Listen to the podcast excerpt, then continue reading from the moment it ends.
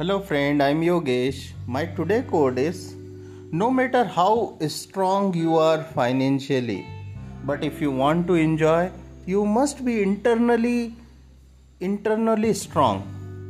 I'll repeat again, no matter how strong you are in financially, but in order to enjoy that finance, you must be internally strong. What's the meaning of this? The meaning of this whatever money you have or whatever money you don't have it doesn't matter.